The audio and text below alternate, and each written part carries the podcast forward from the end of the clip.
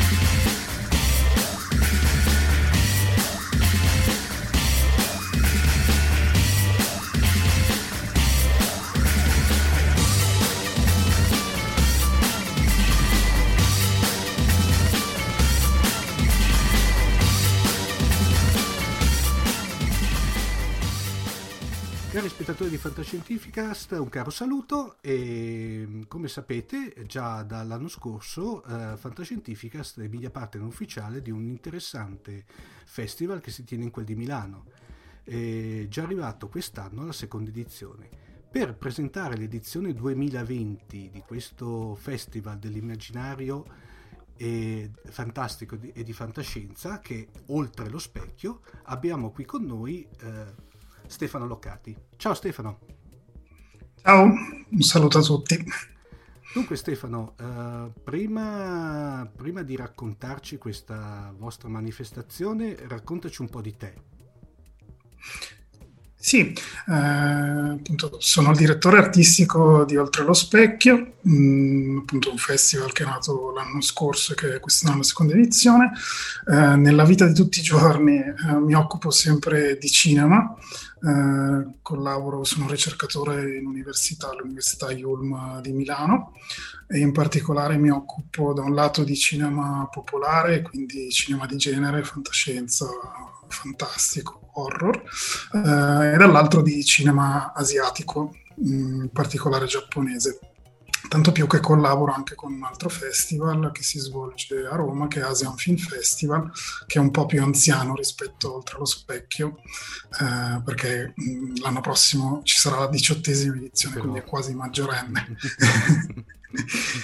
e in generale di cinema e una delle mie grandi passioni è la, la, fantascienza e il fantastico e quindi da una costola di Asian Film Festival si è pensato di fare quest'altro festival che invece si occupa di, di fantastico e di fantascienza con film ed eventi che riguardano la fantascienza e il fantastico mm, provenienti da tutto il mondo, quindi non limitatamente né all'area italiana né all'area anglofona, ma un po' con uno sguardo su tutto, su tutto il mondo.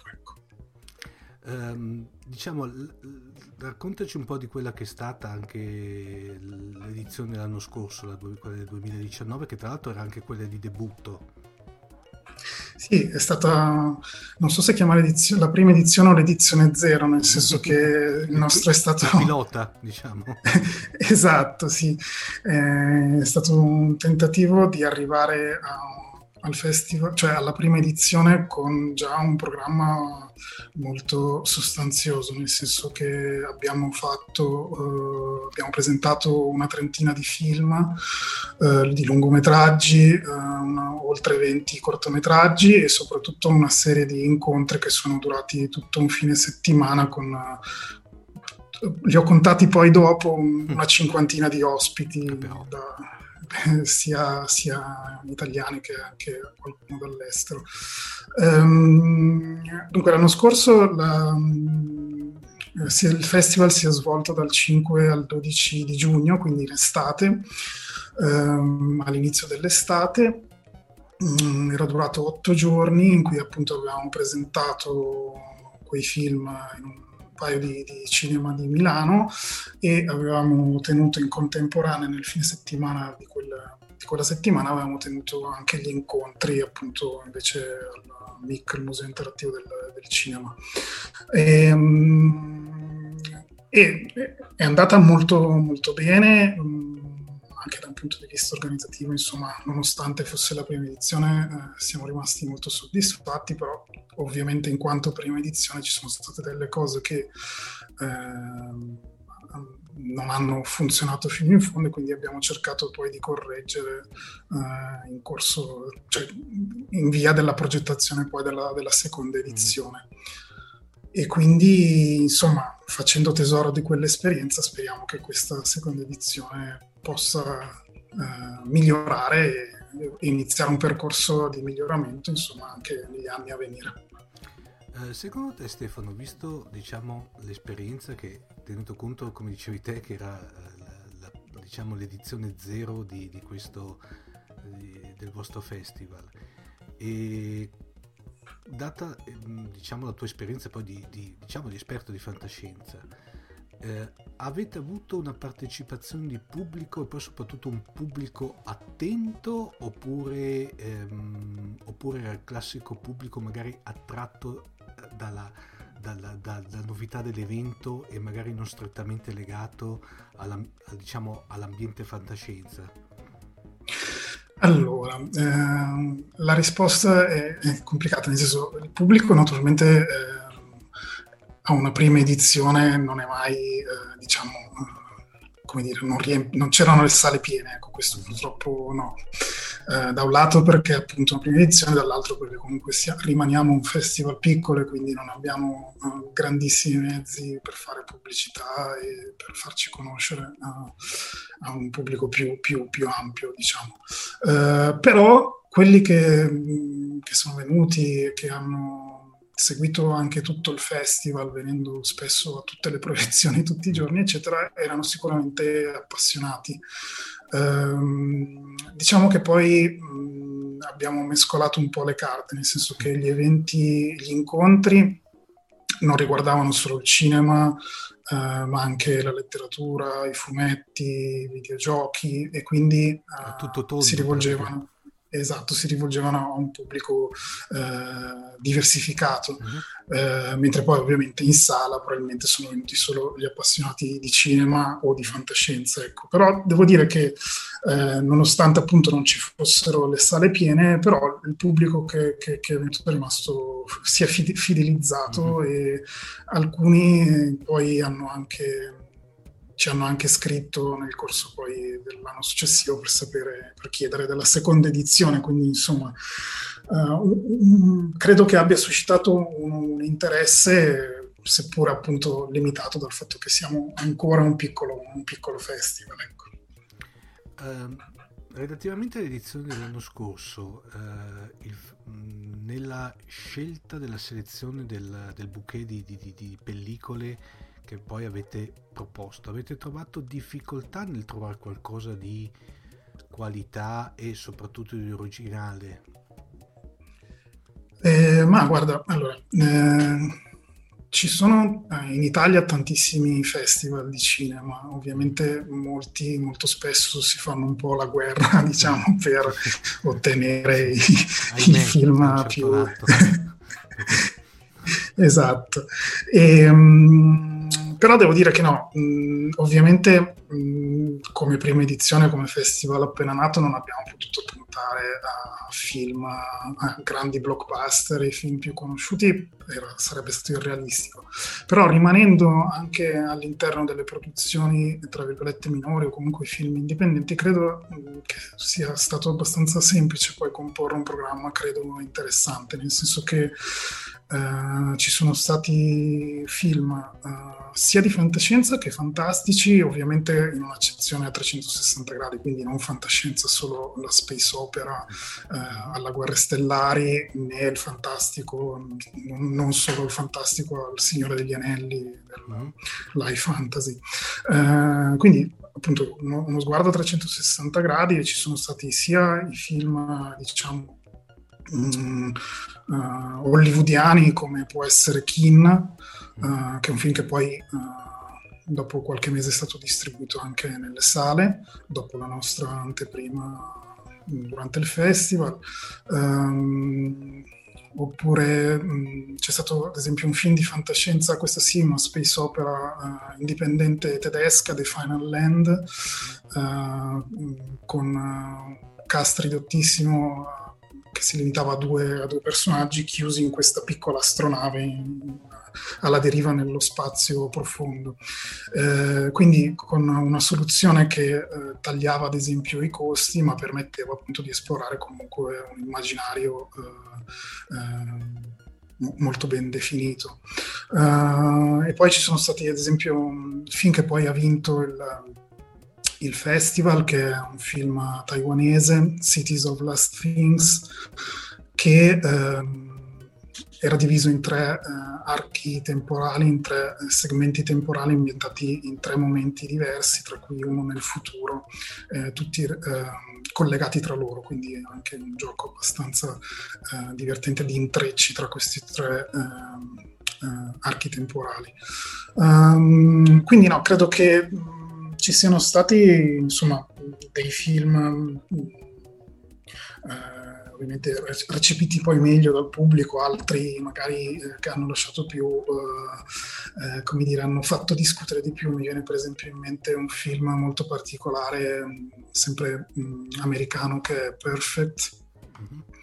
Um, che è una sorta di storia di, di, di fantascienza uh, ambientata in una, una, foresta sperduta e un centro di recupero uh, e uh, raccontava di, raccontava di questo, di questo, personaggio con dei problemi psichici e che deve uh, scendere a patti con uh, la propria violenza interiore, uh, che è visivamente molto molto bello e poi però anche molto spigoloso, come dire, quindi una parte del pubblico ad esempio è rimasta un po' indispettita diciamo, da questa mm. spigolosità. Quindi naturalmente poi ogni film è una storia a sé, però credo che, che si sia riusciti a creare una, una line-up, una, una, selezione molto variegata e rappresentativa appunto di tanti stimoli diversi, appunto anche perché mh, eh, scelta tra tanti paesi diversi, quindi dal,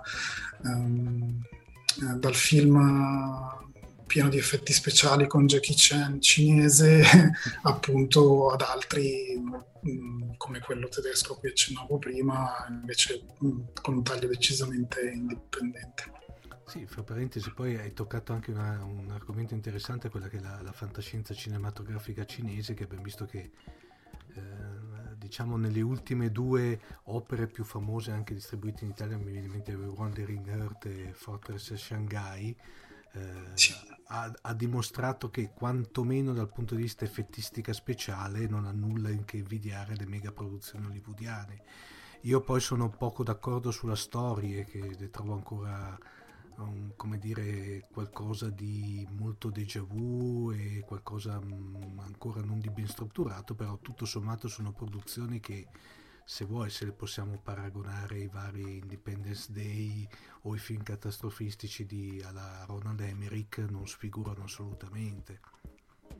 Sì, sì, sono, sono d'accordo. La, la, fantascienza cinese cinematografica è cresciuta tantissimo negli ultimi anni, soprattutto a disposizione dei budget che ormai sì, sono, sono, consistenti. E quindi sì, tra l'altro con gli effetti speciali loro mh, giocano già da tempo. Secondo me poi c'è un discorso proprio di diversità di approccio agli effetti speciali, ma sarebbe forse, forse troppo lungo insomma parlarne, però rispetto ai film americani, secondo me spesso uh, più che puntare a un realismo um, ultra dettagliato come spesso cercano di fare i grandi blockbuster americani, eh, i film cinesi eh, con effetti speciali e penso soprattutto ai film fantastici e quelli ambientati in un passato mitologico, eccetera, usano gli effetti speciali in funzione di sorpresa per stupire lo spettatore. Quindi più che arrivare a un dettaglio eh, appunto più vero del vero, cercano invece di, di stupire con eh, invenzioni particolari. Però vabbè, insomma, è un discorso, un discorso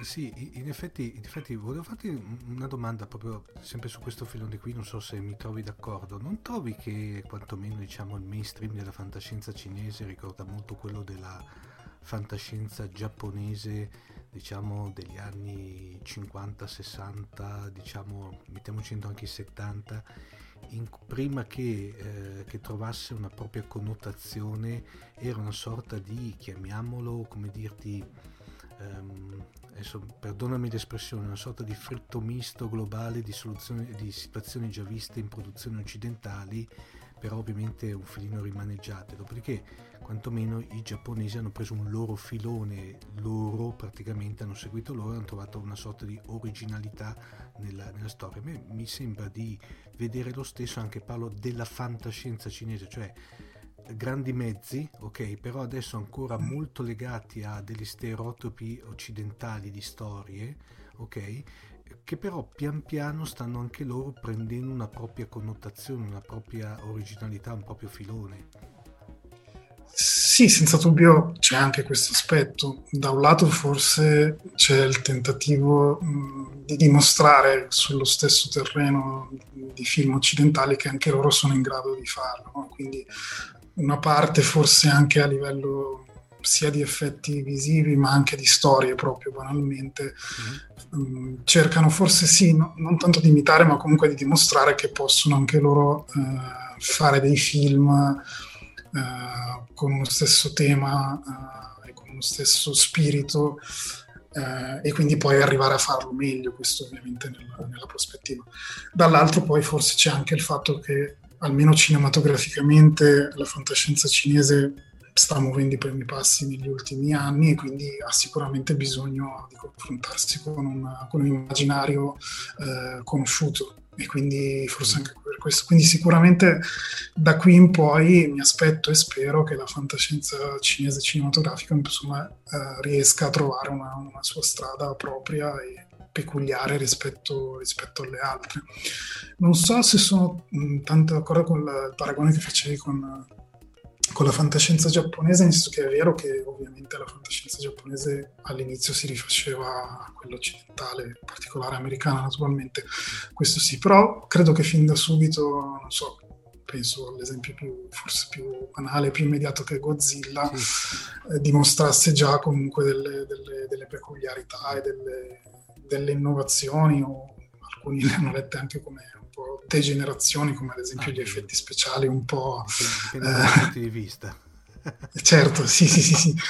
Io naturalmente sono un grande fan, però intendo come degenerazioni, come, non so, gli effetti speciali un po' eh, eh, discutibili, come il, appunto, le, le, gli scafandri di gomma che, che, le tutone di, di Godzilla e quel, quel filone lì.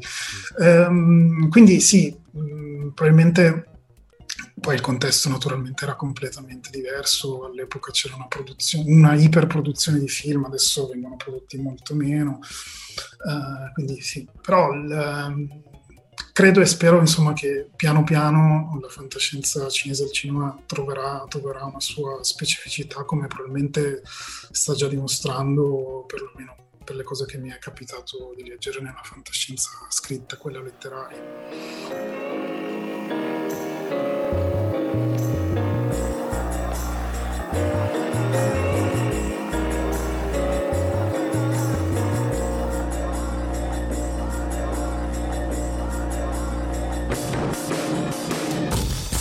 They say she had a heart attack. I think the creature's coming back. And I am fine cause all my love's electrifying. And I'm gonna feel like a cesspool. I wanna be with you. And it's my premonition. I better give my heart a listen. And my preacher said, All of your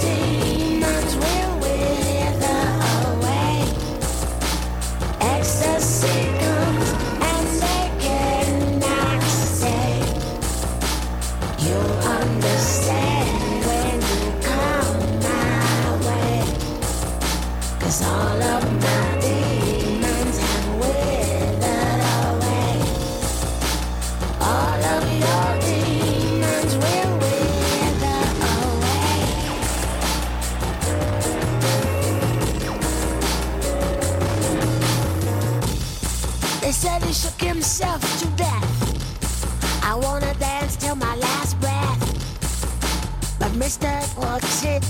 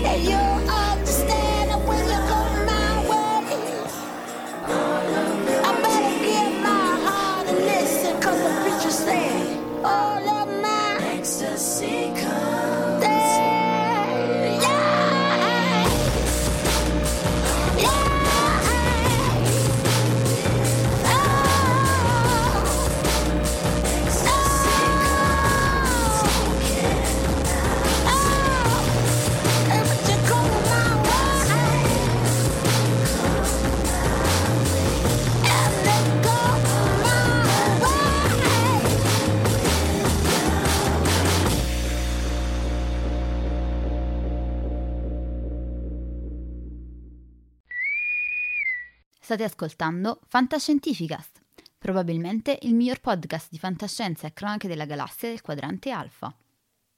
www.fantascientificast.it Email redazione at fantascientificast.it Eh, Stefano invece, quest'anno un'edizione invece 2020 di Oltre lo Specchio un po' particolare, diciamo aggravata dallo status eh, della pandemia, vero? Sì, eh, diciamo che mh, già dall'anno scorso avevamo deciso di provare a, a cambiare periodo dell'anno in cui tenere la seconda edizione, quindi non più eh, a giugno, non più all'inizio dell'estate, ma avevamo pensato di farlo in autunno. Eh, questo spostamento poi è diventato una necessità proprio appunto per la, per la pandemia e eh, oltretutto abbiamo dovuto in qualche modo posticipare un po' la, eh, l'evento mh, perché avevamo pensato di farlo a novembre, abbiamo dovuto posticiparlo e adattarlo alle modalità online e quindi siamo finiti a cavallo tra novembre e poi dicembre per le proiezioni perché appunto gli eventi eh, e gli incontri quest'anno saranno nel fine settimana, in un fine settimana precedente alle proiezioni, il 28 e il 29 novembre, mentre eh, le proiezioni, diciamo, a questo punto aperte a tutta Italia, non sono per eh, persone che abitano a Milano, eh, dal 15 al 22 dicembre, online appunto. E quindi sì, è stato po' una corsa a modificare un evento che doveva essere dal vivo in presenza, a trasformarlo in un evento online, però è stato anche molto interessante. Diciamo che da un certo punto di vista ci siamo ritrovati e gli altri insomma, che lavorano al festival un po' scoraggiati di fronte a tutte le, le difficoltà tecniche che, si sono presentate, tecniche e poi anche logistiche che si sono presentate di volta in volta, però è stato anche in qualche modo divertente e utile superarle, superarle insieme. Adesso insomma siamo quasi addirittura d'arrivo con fra un po' ci sarà insomma l'inaugurazione del festival siamo, siamo, molto contenti di essere anche tra l'altro riusciti a ehm, mantenere l'edizione nonostante quello che sta succedendo insomma che poi diciamo che è divisa, diciamo, si può dire che è divisa in una sorta di due parti, c'è cioè prima, una prima parte dedicata a una sorta di eventi, seminari, panel online e una seconda parte dedicata strettamente alle proiezioni, giusto? Esatto, sì, eh, abbiamo deciso quest- mm, per questa edizione, per la seconda edizione, di separare mh, mm, le due anime un po' di oltre lo specchio, uh, perché appunto nella prima edizione avevamo fatto in contemporanea sia gli incontri che le proiezioni, uh, abbiamo deciso di provare a separarli per, in modo tale che l'una facesse un po' da sponda all'altra senza però sovrapporsi. E quindi sì, iniziamo con, con gli incontri, con le tavole rotonde che saranno per forza di cose online. Uh, un fine settimana intero dedicato alla fantascienza, in particolare soprattutto, più che al fantastico.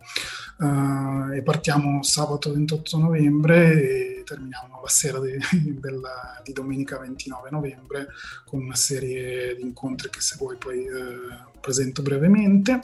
Mentre appunto le proiezioni, mentre poi invece le proiezioni uh, saranno dal 15 al 22 dicembre, sempre in forma online, eh, appunto con, diciamo, rispetto a un festival classico non ci sarà una programmazione stringente, quindi le, gli spettatori che sono incuriositi insomma potranno scegliere il, il, proprio palinsesto, come dire, quindi crearsi una scaletta di film da vedere eh, giorno per giorno, ora per ora anche. Eh, sì.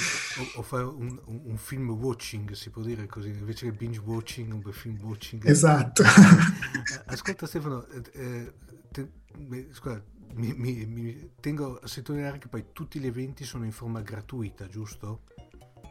Allora sì, gli eventi, gli incontri alle tavole rotonde sono in forma gratuita. Ehm, e non c'è bisogno di registrarsi, insomma, se non in un caso uh, che è l'incontro sulla distopia al cinema, cui eh, che rimane sempre gratuito, ma per cui è prevista una, um, una, registrazione. Tutti gli altri non hanno bisogno di registrazione sono gratuiti, saranno fruibili tramite il nostro canale YouTube, sulla pagina di Facebook e direttamente anche sul nostro sito che è oltralospecchio.org, banalmente.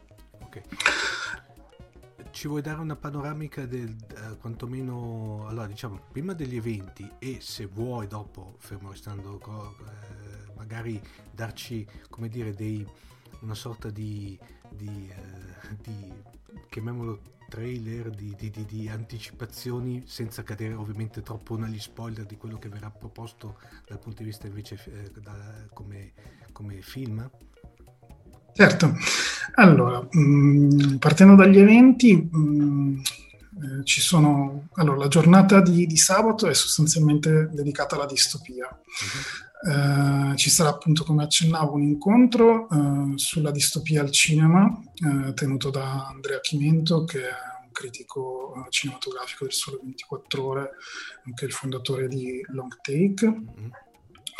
Um, e poi ci sarà invece un incontro, una tavola rotonda con, a più voci sulla distopia in letteratura, uh, a cui parteciperanno una ricercatrice sulla distopia che è Elisabetta Di Minico, uh, il, l'editor di Urania che ha curato queste, Franco Forte che ha curato quest'estate un'antologia, il, il cui titolo insomma è abbastanza lampante, Distopia. Uh, ci sarà Franco Ricciardiello che ha curato un'altra antologia che invece è afferente al, sottogenere solar punk eh, che si chiama Salto al Sole. E poi ci sarà una scrittrice e studiosa eh, docente universitaria, Nicoletta Vallorani, eh, che ha scritto eh, anche eh, romanzi in qualche modo distopici e che poi soprattutto in quanto uh, docente di letteratura inglese sicuramente può dare uh, una mano a Elisabetta Domenico a spiegare un po' il contesto generale. Diciamo che abbiamo scelto di fare questi due incontri sulla distopia uh, perché appunto ritornando un attimo sull'evento della pandemia, eh, infatti il titolo è La pandemia alla distopia, Uh, volevamo cercare di capire, appunto, parlandone con, con questi esperti se secondo loro eh, la scrittura e eh, i racconti distopici hanno in qualche modo una relazione con i tempi in cui sono creati e sono scritti. E quindi eh, come sarà la distopia del futuro dopo un evento così eh, globale e così eh, che ha così segnato insomma tutto il mondo come, come, quello che stiamo vivendo come cambierà la distopia se cambierà se ci sarà una in qualche modo un'inversione di tendenza verso dei, dei, delle descrizioni di un futuro più eh, solare oppure, oppure no. Ecco, questo era un po' il punto di partenza. Invece domenica ci sarà un incontro Uh, per festeggiare un po' insieme i centenari, i due centenari di grandi scrittori di fantascienza come Asimov e Bradbury e quindi ci sarà un'altra tavola rotonda a cui partecipano diversi scrittori e studiosi. Uh, tenuta da Paola Resi che ha curato un'antologia di scrittori di fantascienza italiani proprio ispirata e dedicata ai, ai due autori ehm, ehm, anglofoni. Ehm, ci sarà Francesca Cavallero che è una scrittrice premio Ragna del 2018 parlare appunto uh, influ- dell'influenza che hanno avuto questi uh, autori sulla sua scrittura. Ci sarà Massimo De Santo che è un uh, studioso di letteratura classica di fantascienza, nonché docente universitario, insieme a Eleonora Federici, che anche lei è una docente universitaria che ha scritto un bel libro sulla fantascienza ehm, dal punto di vista delle donne e quindi anche vedere un punto di vista diverso su questi due scrittori uomini.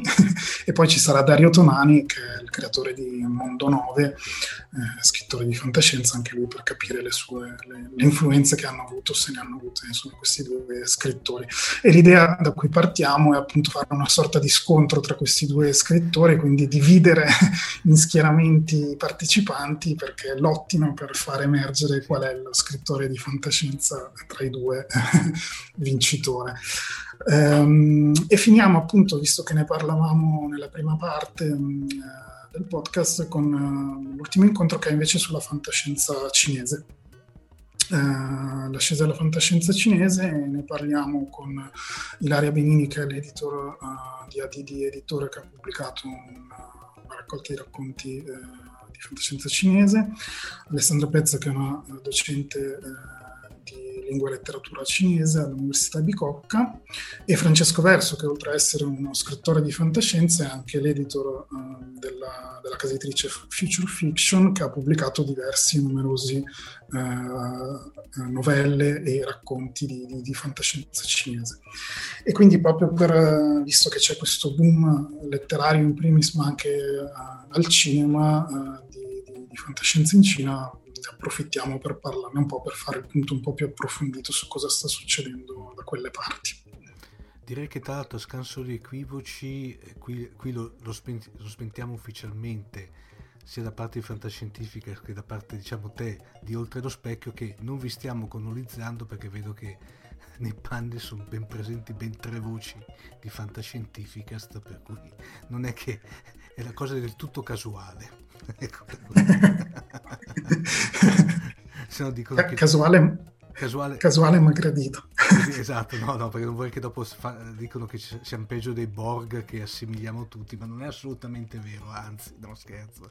No, tanto, vedo, eh, no, dire, vedo che partecipano veramente tre, tre, grandi voci, beh, Elisabetta Di Mini con Massimo Alessandro che tra l'altro è uno dei nostri padri fondatori e poi anche Francesco Verso che eh, a parte essere un, un grande amico e anche è anche secondo me una persona veramente se, secondo me possiamo dire che è quello che ha sdoganato la fantascienza cinese in Italia secondo me tranquillamente Io credo proprio di sì, nel senso che credo sia stato tra i primissimi a pubblicarla, tra l'altro appunto con scelte anche coraggiose, tipo Sì, libri bilingue. Sì.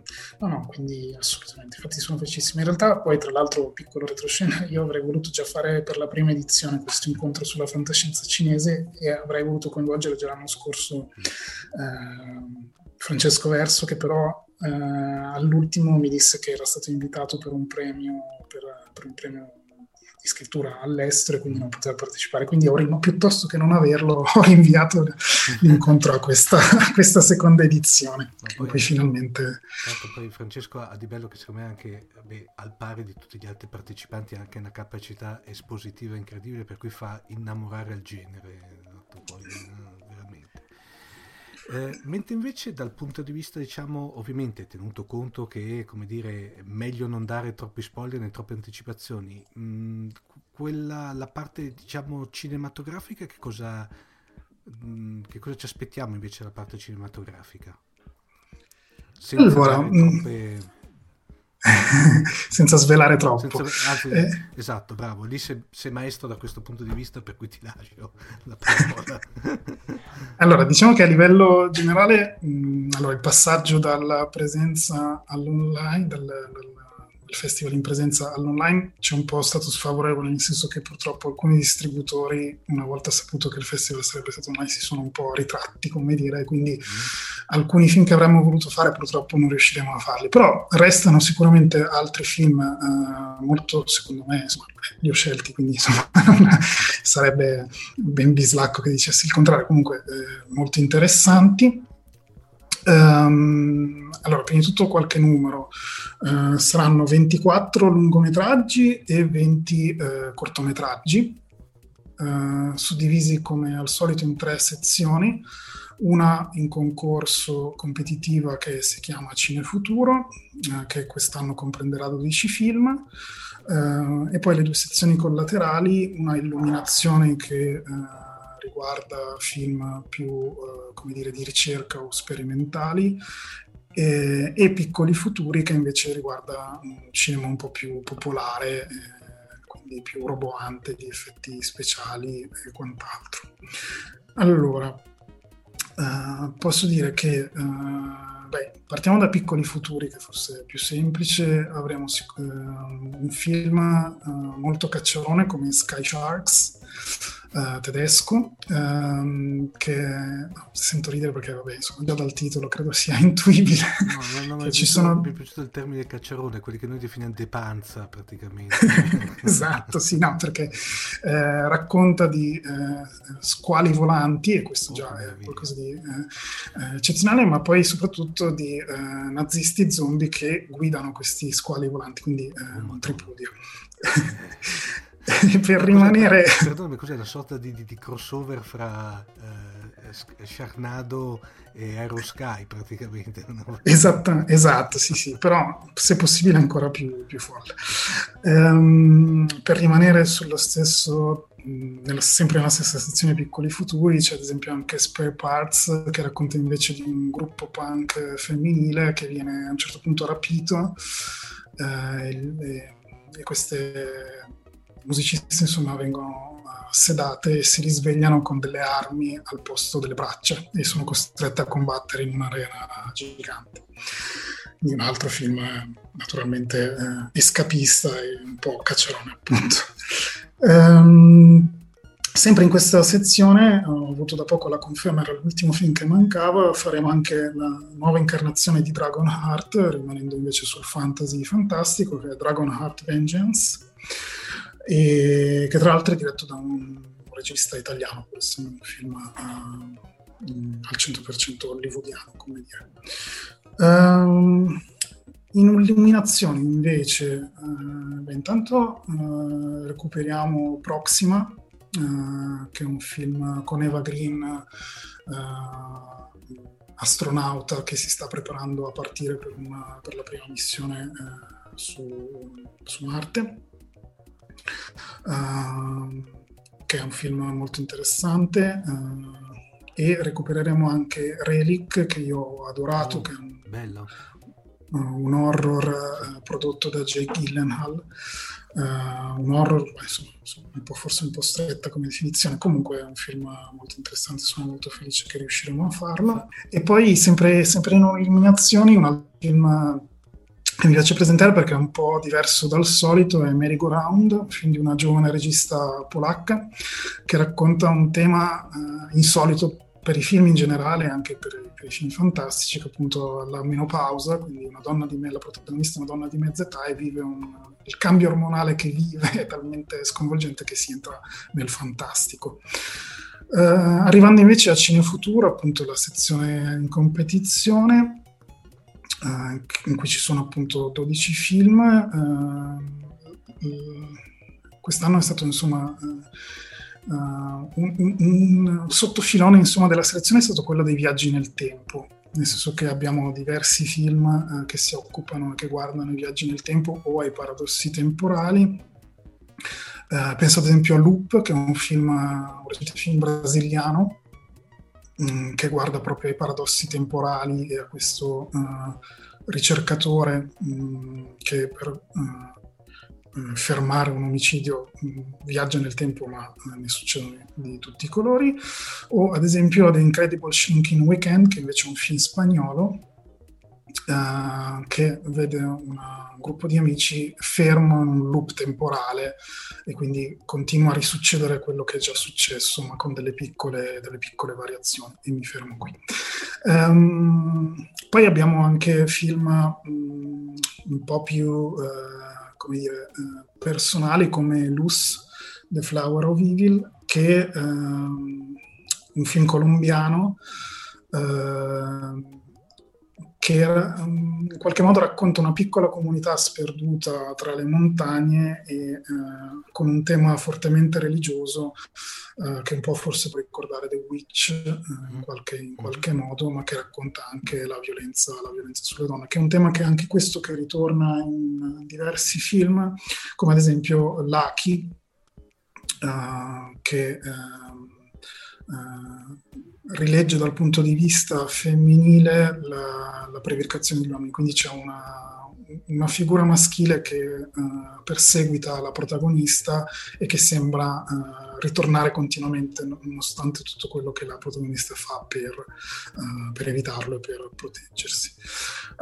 E, sempre parlando di sovvertimenti mi piace citare Anonymous Animal, che invece è un film francese, è un film francese senza parlato, nel senso che non, non, ci sono dialoghi, e i cui protagonisti sono gli animali eh, antropomorfizzati, quindi sovverte l'idea del mondo dominato dagli uomini, invece siamo in un mondo all'interno del racconto dominato dagli animali. E come ultimo film, eh, tra, tra, appunto, tra gli altri, tra i 12 selezionati questa, nella sezione competitiva, finisco con The Day of Destruction, che è un film giapponese uh, che è stato girato durante la, la, il lockdown in Giappone e che secondo me, eh, pur essendo un film molto nervoso e molto particolare, può, può colpire, può come dire, andare a scavare in corde ancora vive, quindi essere un'esperienza interessante, soprattutto visto in quest'anno così un po' eh, sfortunato come, come il 2020 dire un po' poi una, secondo me sei stato anche buono. sì, sì, sì, insomma è un eufemismo chiaramente, però insomma, per non essere troppo pessimisti. Dunque, ehm, per concludere, allora, vogli, vuoi ridare te dalla tua viva voce, diciamo, tutti, le, chiamiamole le coordinate stellari per, per, poter seguire praticamente sia i panel sia le... Ehm, le, le, chiamiamole proiezioni praticamente, poi alla fine della fiera che proiezioni sono. Sì, allora, eh, ripeto intanto le date mm, per gli incontri 28 e 29 novembre, sabato e domenica nel pomeriggio, a partire sabato dalle 14.30 e domenica 29 dalle, eh, dalle 16. Mm. Um, gli incontri le tavole rotonde saranno trasmesse gratuitamente eh, sia sulla pagina del festival, che è oltralospecchio.org, che sui nostri canali YouTube e Facebook, che sono facilmente raggiungibili a, a partire dal sito. Per quanto riguarda invece le proiezioni, saranno dal 15 al 22 di dicembre e anche queste online. Eh, sarà possibile accedere ai film eh, sempre attraverso il sito, il nostro sito, oltrellospecchio.org e da lì eh, sarà possibile iscriversi, acquistare i biglietti o gli abbonamenti e vedere, vedere, tutti i film. Per questo servizio naturalmente ci avvaliamo di una piattaforma esterna che è Festival Scope, che, che già insomma è tra i leader insomma, a livello mondiale, la stessa piattaforma per dire che usano anche Locarno, Cannes, Toronto, insomma tra i festival più grandi del mondo, che permette, ci permette appunto di, di, di essere da un lato molto sicuri e anche molto, di utilizzo molto molto semplice e intuitivo e quindi credo che permetterà a tutti insomma, quelli interessati di curiosare tra la, la selezione e farsi una propria palinsesto di, di visioni fantastiche. In preparazione poi del Natale che si spera appunto un evento eh, intanto positivo e poi fantastico. Sì, appunto, poi eh, visto, visto le, le, dire, le, attuali prospettive di, diciamo, di Natale in clausura che si prospetta, ahimè, come dire, almeno avere sollievo di vedere cose belle eh, di fantascienza, almeno quello non ce lo tolgono, vero? Speri, spero, spero insomma, che sia una possibilità di, di evasione rispetto alla situazione attuale. Ecco. Ok, poi eh, ovviamente se eh, diciamo le, le, notizie principali, fra cui anche tra l'altro oltre, oltre al, diciamo, al, sito ufficiale dove troverete anche le diciamo, eventuali notizie, breaking news se ci saranno eccetera potete ovviamente anche seguire il, trovate anche il, il, calendario degli eventi anche su Fantascientificast. Poi vedremo anche di preparare un qualche cosa come ovviamente essendo poi media partner qualche cosa come a livello magari di, di, di, di recensioni de, delle varie pellicole proposte. Bene Stefano eh, ti ringrazio ancora di essere stato con noi in questa puntata. Grazie a voi, grazie a te Omar. E niente, a questo punto eh, rimandiamo i nostri spettatori a, diciamo, a, a, a beh, nel podcast tecnicamente non si dovrebbe mai dire, però a questo punto, visto che a questo weekend, ma poi soprattutto a praticamente a partire dal dal, dal 15 al, al, 22 dicembre sul, invece sul, per quanto riguarda le proiezioni. Grazie Stefano, alla prossima. Grazie, ciao. Avete ascoltato Fantascientificast, podcast di fantascienza e cronache della galassia, da un'idea di Paolo Bianchi e Omar Serafiti, con il contributo cibernetico del Cylon Prof Massimo De Santo. Potete seguirci ed interagire con noi sul nostro sito fantascientificast.it, su Facebook alla pagina Fantascientificast, su Twitter sul profilo at fantascicast, sul nostro canale Telegram t.me slash fantascientificast, sulla nostra community Telegram t.me slash fsccommunity. Se siete particolarmente timidi, potete utilizzare la vecchia, cara e affidabile posta elettronica, scrivendoci all'indirizzo redazione fantascientificas.it. Tutte le puntate sono disponibili sul nostro sito, su Apple iTunes, su Spotify e su Podbean all'indirizzo podcast.fantascientificas.it.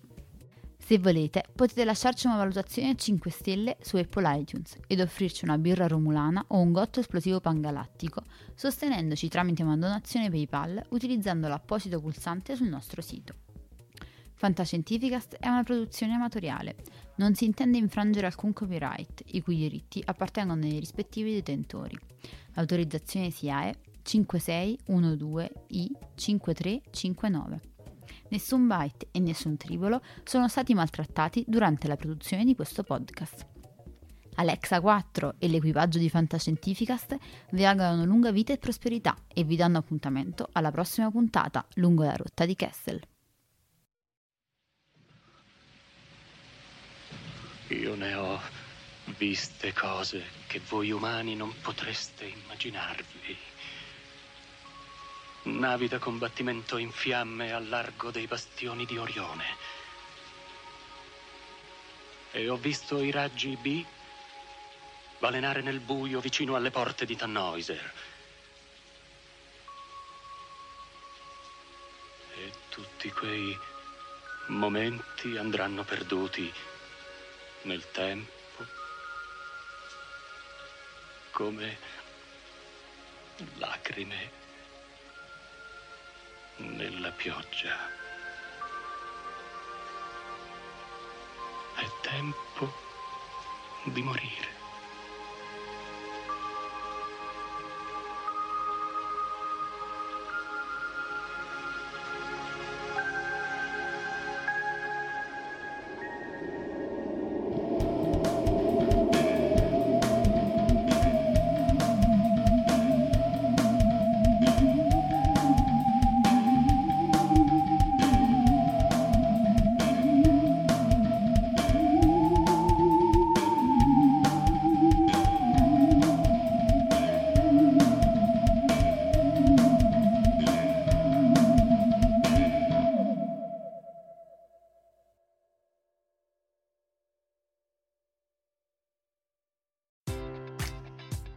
Enjoy all your favorite sports like never before at BetMGM. Sign up using code CHAMPION and receive up to $1,500 back in bonus bets if you don't win your first bet. When you register with BetMGM, you'll get instant access to a variety of parlay selection features, live betting options, and the best daily promotions in the business. And with BetMGM at your fingertips, every play and every game matters more than ever. Remember to use code CHAMPION and receive up to $1,500 back in bonus bets if you don't win your first bet. Place your money line, prop, or parlay bets with the king of sportsbooks today. BetMGM and GameSense remind you to play responsibly. See BetMGM.com for terms. 21 plus only, Virginia only. New customer offer, subject to eligibility requirements. Rewards are non withdrawable bonus bets that expire in seven days. Gambling problem? Call 1 800 Gambler. Promotion, promotional offer not available in Washington, D.C.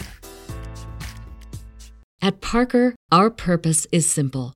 We want to make the world a better place by working more efficiently, by using more sustainable practices, by developing better technologies. We keep moving forward. With each new idea, innovation, and partnership, we're one step closer to fulfilling our purpose every single day. To find out more, visit parker.com/purpose. Parker, engineering your success.